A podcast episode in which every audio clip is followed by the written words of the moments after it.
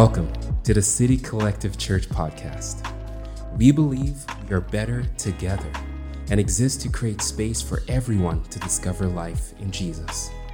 We hope that in today's message, you encounter the heart of God and are challenged and inspired in your relationship with Christ.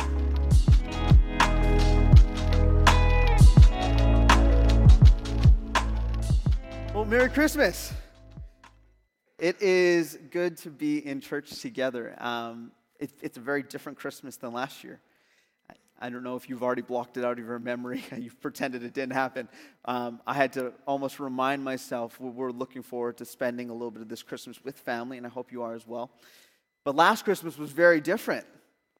It was uh, a lot of Zoom, um, whether it was for a Sunday morning service for church or uh, opening gifts with family. It was, it was encouraged to, to go that route. So it felt very different.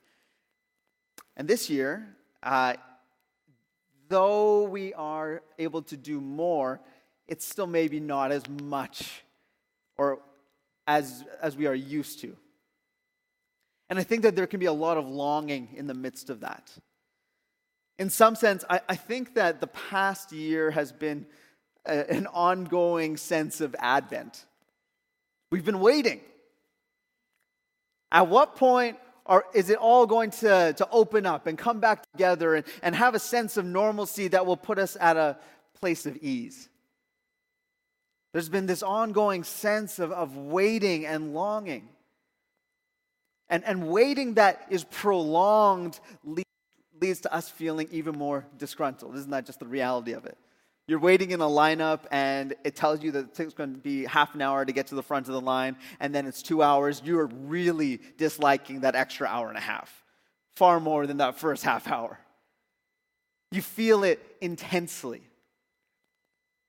And the elements of the Advent season feel far, far away in the space of waiting, especially when it is prolonged.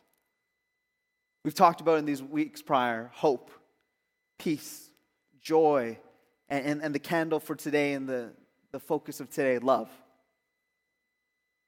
The, these elements that we by default would say are good things. I wish to be hopeful. I want to be peaceful. I think being joyful is a good idea. And, and loving, well, I want to love everyone. But in the space of waiting, all of those elements are actually more challenging. Yet in the Advent season, we're called to wait to experience those things to the fullest. It, it, almost feels like it's in conflict. That in the waiting, those things become possible. In the weeks prior, the, the manner in which we've discussed these words, whether it is hope, peace, or joy, they're different than many of the ways that we actually experience them in our everyday life or in which culture presents them. Even a couple weeks ago, when we talked about peace, we said peace is not just the avoidance of conflict, but peace is to engage in the chaos, to engage with what we believe is unjust and unfair and untrue, and fight for what we believe is right, believing that that produces true peace whether that is on a macro scale with, with world situations or on a micro scale with our relationships with one another, real peace is found in a different way than simply conflict avoidance. And then, and then joy is so much more than simply just being happy. But joy is a defiant response to the circumstances we are faced in. That the circumstances are going to come over and over and over and on rotation almost. But yet, joy is the promise of this continuous presence of God in our lives, and it is meant to be a defiant response, saying, My circumstance may be true, but the truth of my God never fades. And the truth of the promise that He wants me to hold on to in the midst of the struggle is meant to always produce joy. And then we get to this word love. And I would say love has been emptied of its meaning in many sense within our culture. It's almost become like the junk drawer that we toss everything into. But the Bible has a lot to say about love. So we're, we're going to take a look at this together. We've gone through a little bit of a, a biblical journey. We started in, in, uh, in Genesis and we jumped over to Isaiah. We were in Micah last week, and we're jumping into the Gospel of Luke, Christmas story, but also taking a look at First John this morning. So if you could follow along with me, big screen in the sky, First John chapter 3, verses 14 to 19. We're going to read this together. And it says, We know that we have passed from death to life because we love each other. Anyone who does not love remains in death. Anyone who hates a brother or sister is a murderer, and you know that no murderer has eternal life residing in him. This is how we know what love is. Jesus Christ laid down his life for us, and we ought to lay down our lives for our brothers and sisters. If anyone has material possessions and sees a brother or sister in need but has no pity on them, how can the love of God be in that person, dear children? Let us not love with words or speech, but with actions and in truth. This is how we know that we belong to the truth and how we set our hearts at rest in His presence. I want you to take that scripture, and we're going to do this real quick. I want you to take two minutes here, break into groups of four real quick. Please keep your masks on while doing this. But I want you to just ask the people around you, what is love? Give me a one word prompt. What is love? And I also want to ask the question, just in general, and not, you're not going to have to break up into groups for this one, but what is Christmas?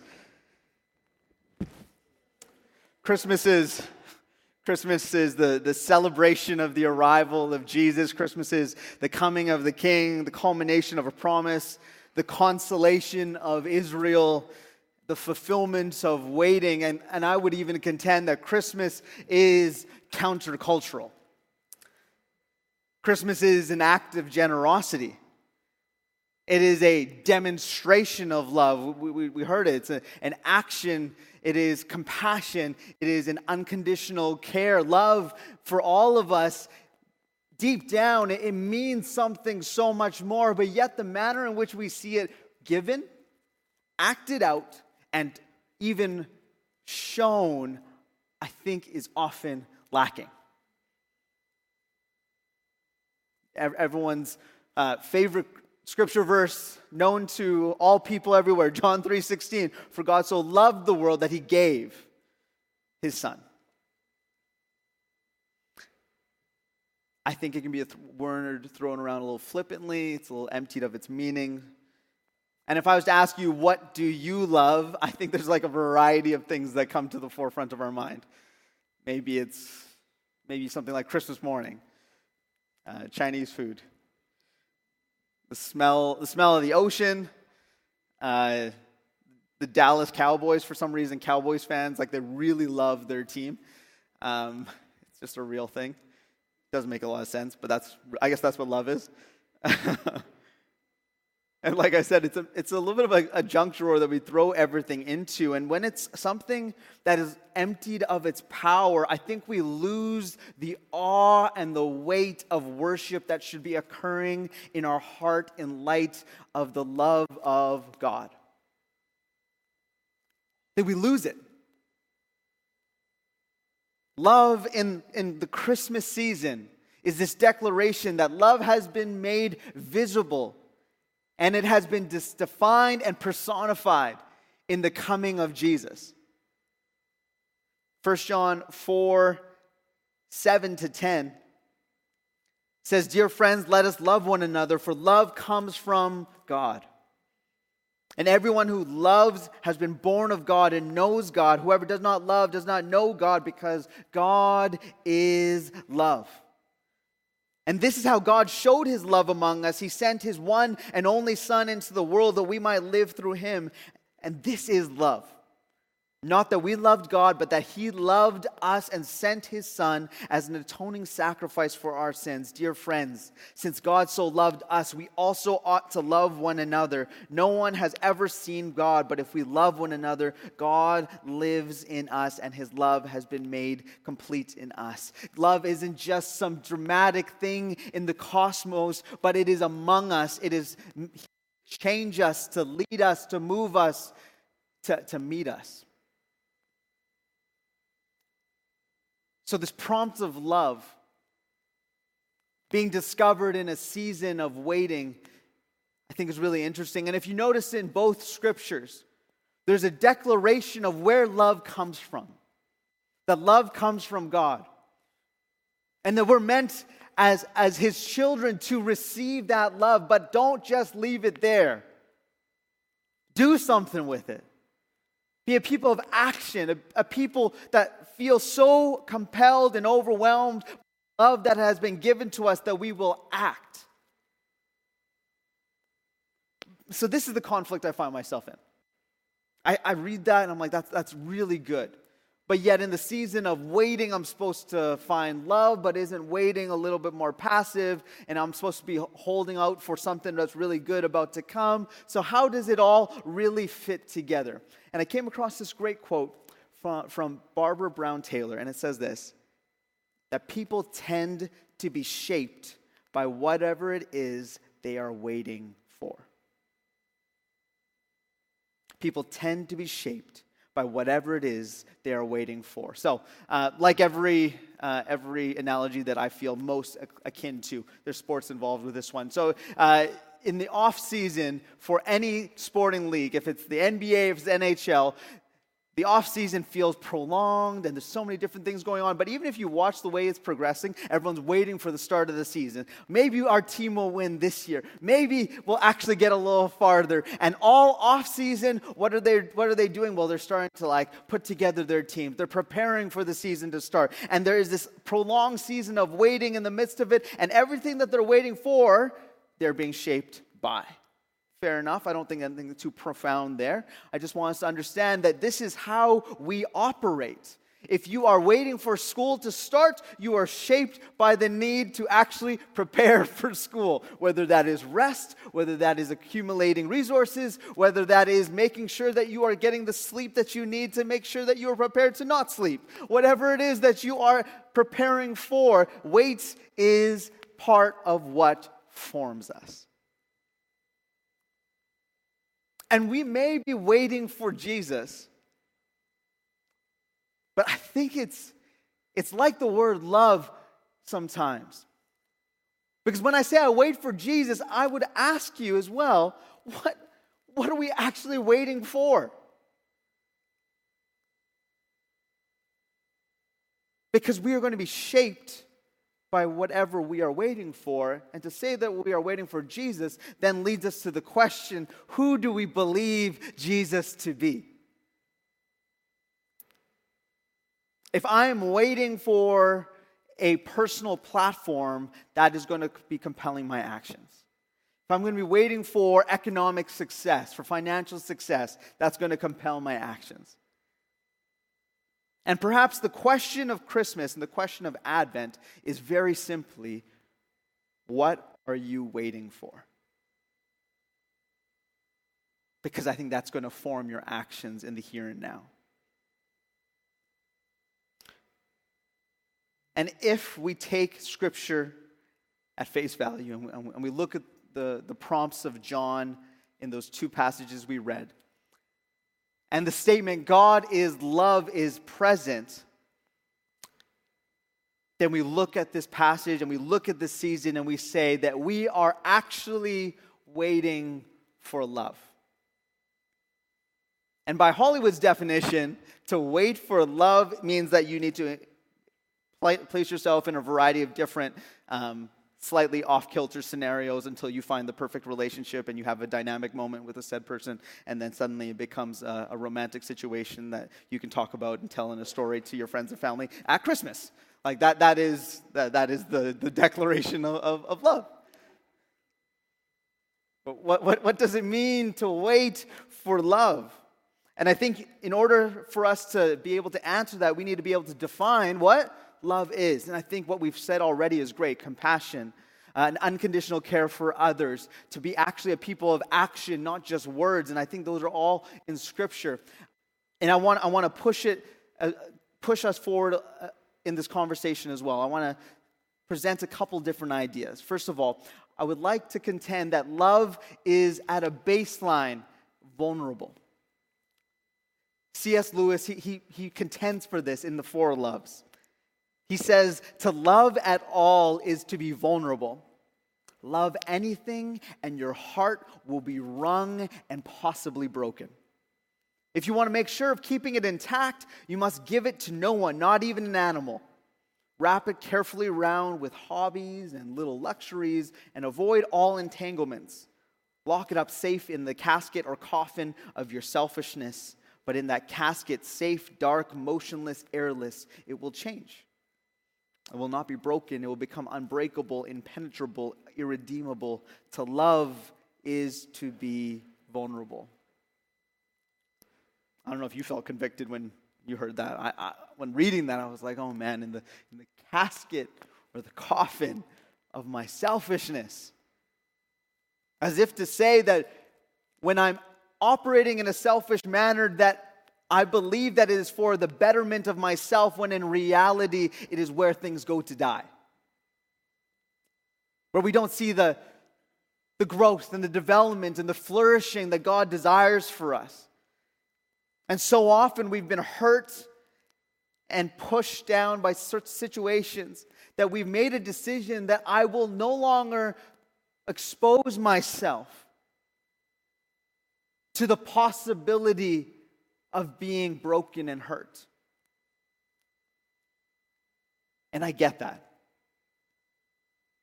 And I, and I wholeheartedly believe that Christ gets that as well. But to wall ourselves off from any sense of vulnerability is to wall ourselves off from what it is to actually experience and show and receive love. Because love is vulnerable. You, you can't love you can't love anyone if you're trying to please everyone. You, you, you can't love anyone if you're just trying to protect yourself. There, there's a balance there. There's an understanding of, of relationship being a give and a take. It, it, is, it is generosity of spirit. It is, it is presenting yourself more often than not completely bare if you want to experience the fullness of love. Adriana and I have found this to be such a common thing within our marriage that when we are in moments of contention, when we are trying to carefully and so cordially navigate a difficult situation or conversation, that the things that we say are extremely poignant. That because we feel this great love for one another, when something is said, we have we, we feel it tenfold. Do you feel that for yourself in other relationships as well? From someone that you've exposed yourself to, a vulnerability that's in place, that you have allowed yourself to be vulnerable because the love that you have is so real, and there is a moment in which it hurts a little. In reality, it hurts a lot. And then we are tempted in that moment to not be vulnerable again. Isn't that often like the, the, the mm, word out of spite that we say? I'm not going to ever allow myself to feel that way again. I'm never going to expose myself like that in a relationship again.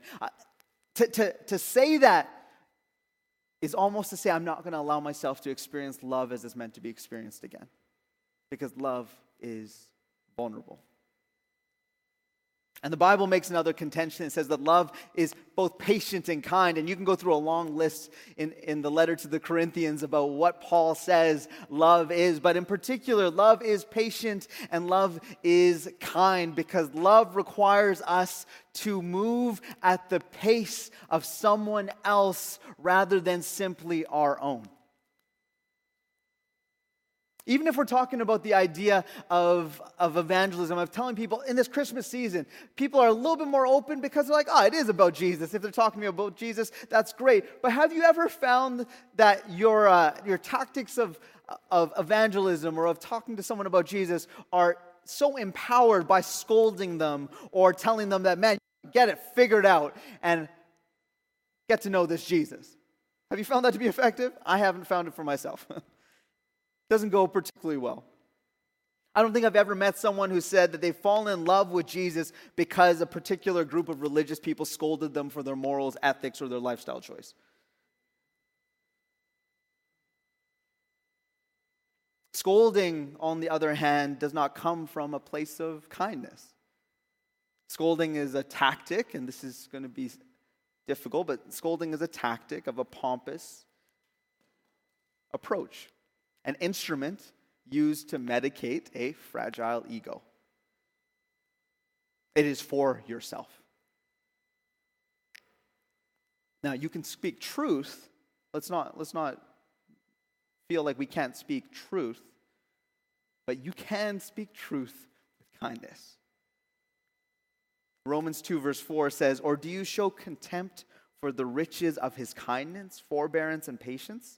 Not realizing that God's kindness is intended to lead you to repentance. And then we, we see in the scriptures that love is sacrificial. In, on the cross, it's, it's the greatest act of love. And, and it's fitting that at the end of the Gospel of Matthew, we hear Jesus' promise. He says, Surely I'm with you always, even to the end of this age. Love is sacrificial, it, it gives fully of oneself. I, I, was having a conversation with actually a, a, group of boys on, on the Trinity basketball team, and I presented this question uh, What is love? Can you define it for me? And they had a lot of good thoughts as well. And for myself, I think I've discovered love to be a willingness to give everything for another to honestly look at another and say, I love you, and not to empty it of its meaning, but to grab hold of it wholeheartedly and know that that means that I am willing to give everything for the one that I am claiming to love. Because love is sacrificial, and love is best shown through Jesus. Sometimes we, we create a caricature of this Christmas story to, to make it really, I don't know, feasible, relatable, palatable. Let, us look at this, at what happens. God in heaven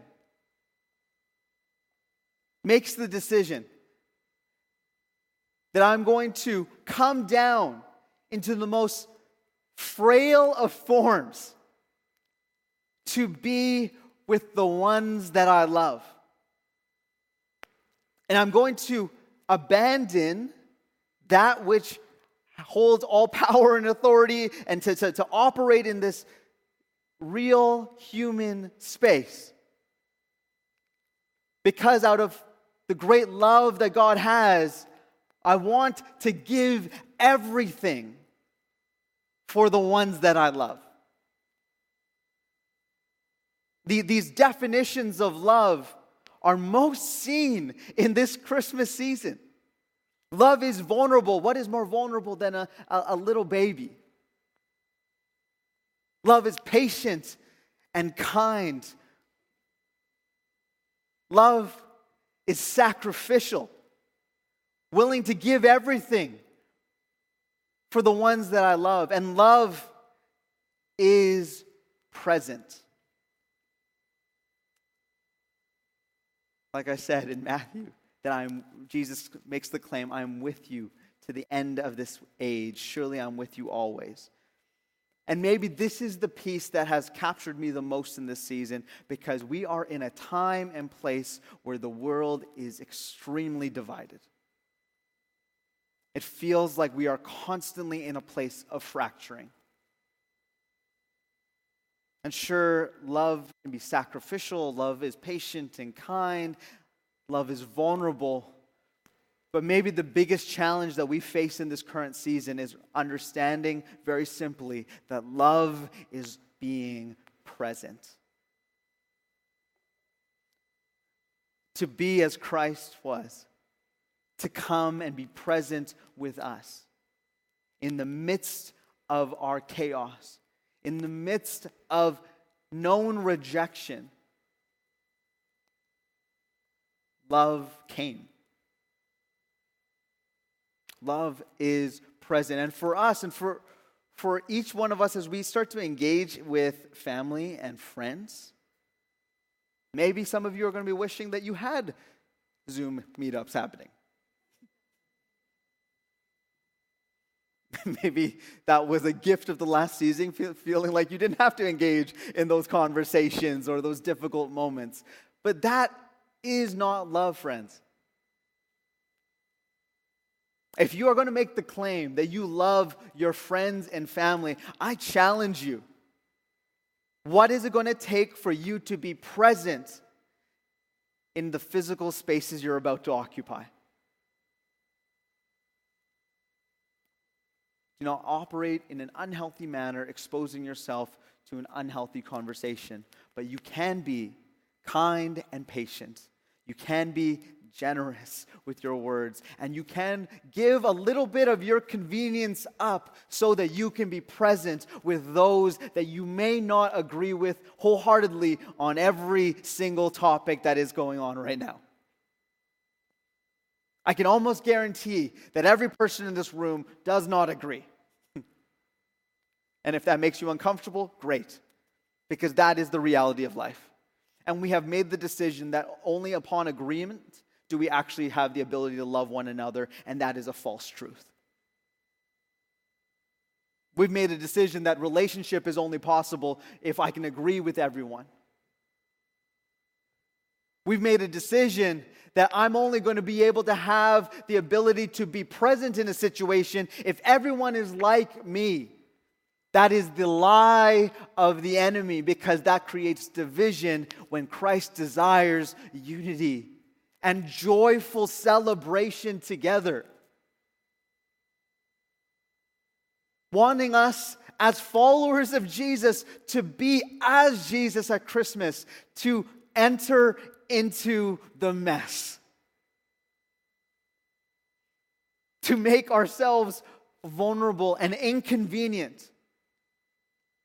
Because we have been shown love and been given what love really is, like we saw in First John over and over again, that God is love and you have been shown that love. Now do something with it. Act in that love. And to act in that love is not to simply say, I love you this Christmas season, but it's to show it through word and action, to show it through patience and kindness, to show it through our vulnerability and our sacrifice, and to show it by being present. That's what love is. Because love is hard. And love would not be good if it wasn't. And if you feel like love for you is too easy, I would challenge you. I wonder if you're actually showing a love for others or just simply choosing a version of love that is convenient for yourself. It's so easy to just go into the junk drawer of society and pick out the version of love that we want. But you are being invited in this Advent season, in this Christmas season, to grab hold of the love that Jesus has for each and every one of us. A love that calls us to something that is beyond ourselves. Because you might be hearing all these things you'd be like, that sounds too hard. It is.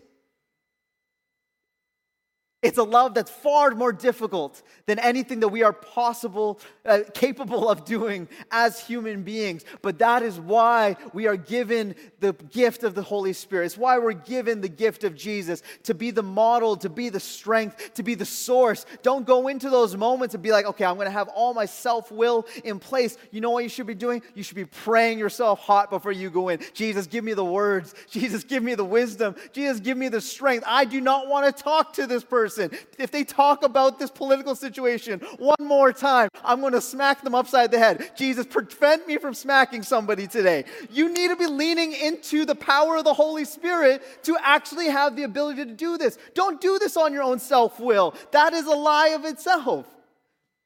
You and I, we are not capable.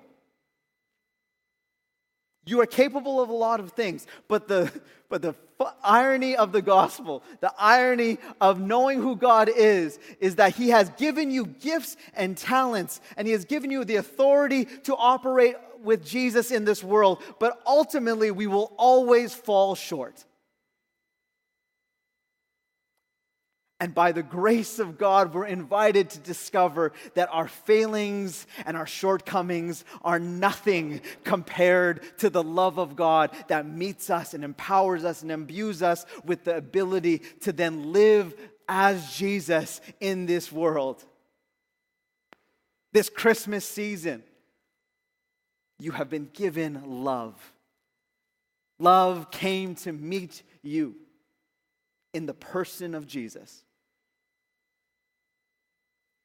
Now let it change you. That is the challenge we face. Will it just be a nice idea? Or will it begin to actually transform us from the inside out?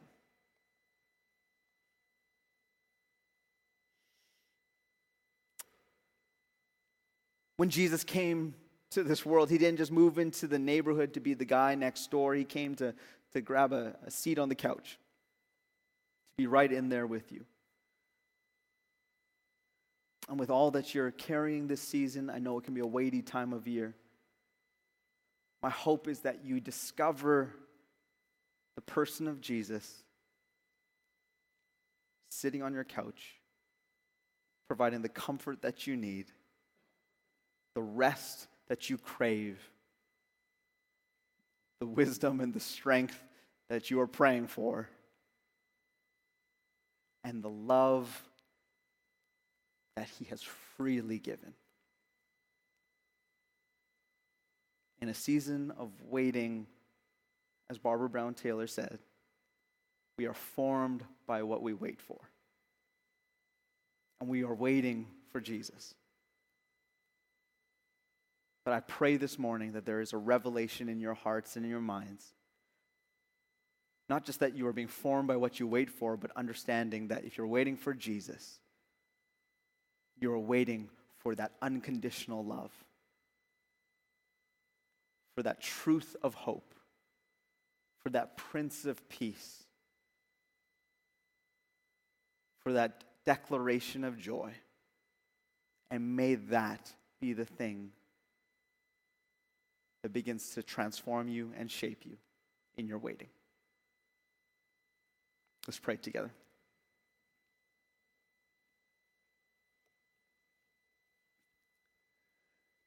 Heavenly Father, thank you for gift of your son Jesus. That you came into our mess, vulnerable and exposed born in a manger, in the lowest of lows,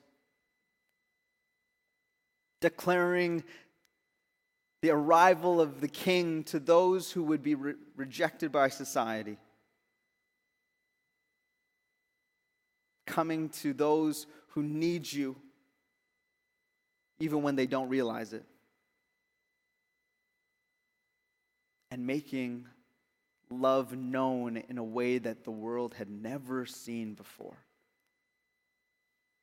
An unconditional love, a generous love, a love that is patient and kind, that was vulnerable, that was sacrificial, and that was present. Emmanuel, God with us.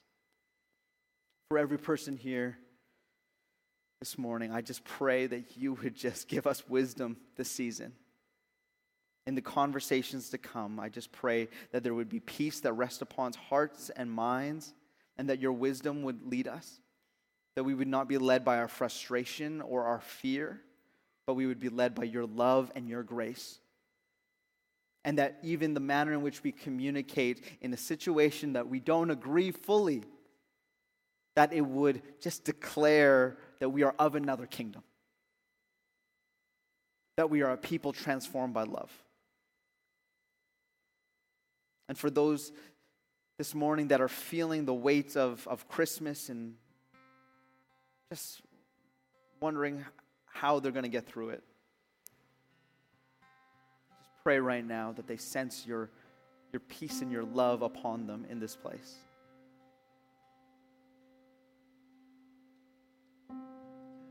that they would just be so overwhelmed by your joy that would give them the strength that they need. We're so grateful that these moments that we get together are ones just full of your presence. And may it be so the remainder of this, this Christmas season as we are apart and as we're in different spaces. I just pray that we would consistently invite you in and rely upon you that we need your strength. We give you thanks. Jesus' name I pray. Amen. Thank you for listening to today's message. We hope it challenged, encouraged, and inspired you in your walk with our Lord Jesus Christ. To keep up with City Collective, make sure to check us out on Instagram and Facebook at City Collective Church. Have a great week.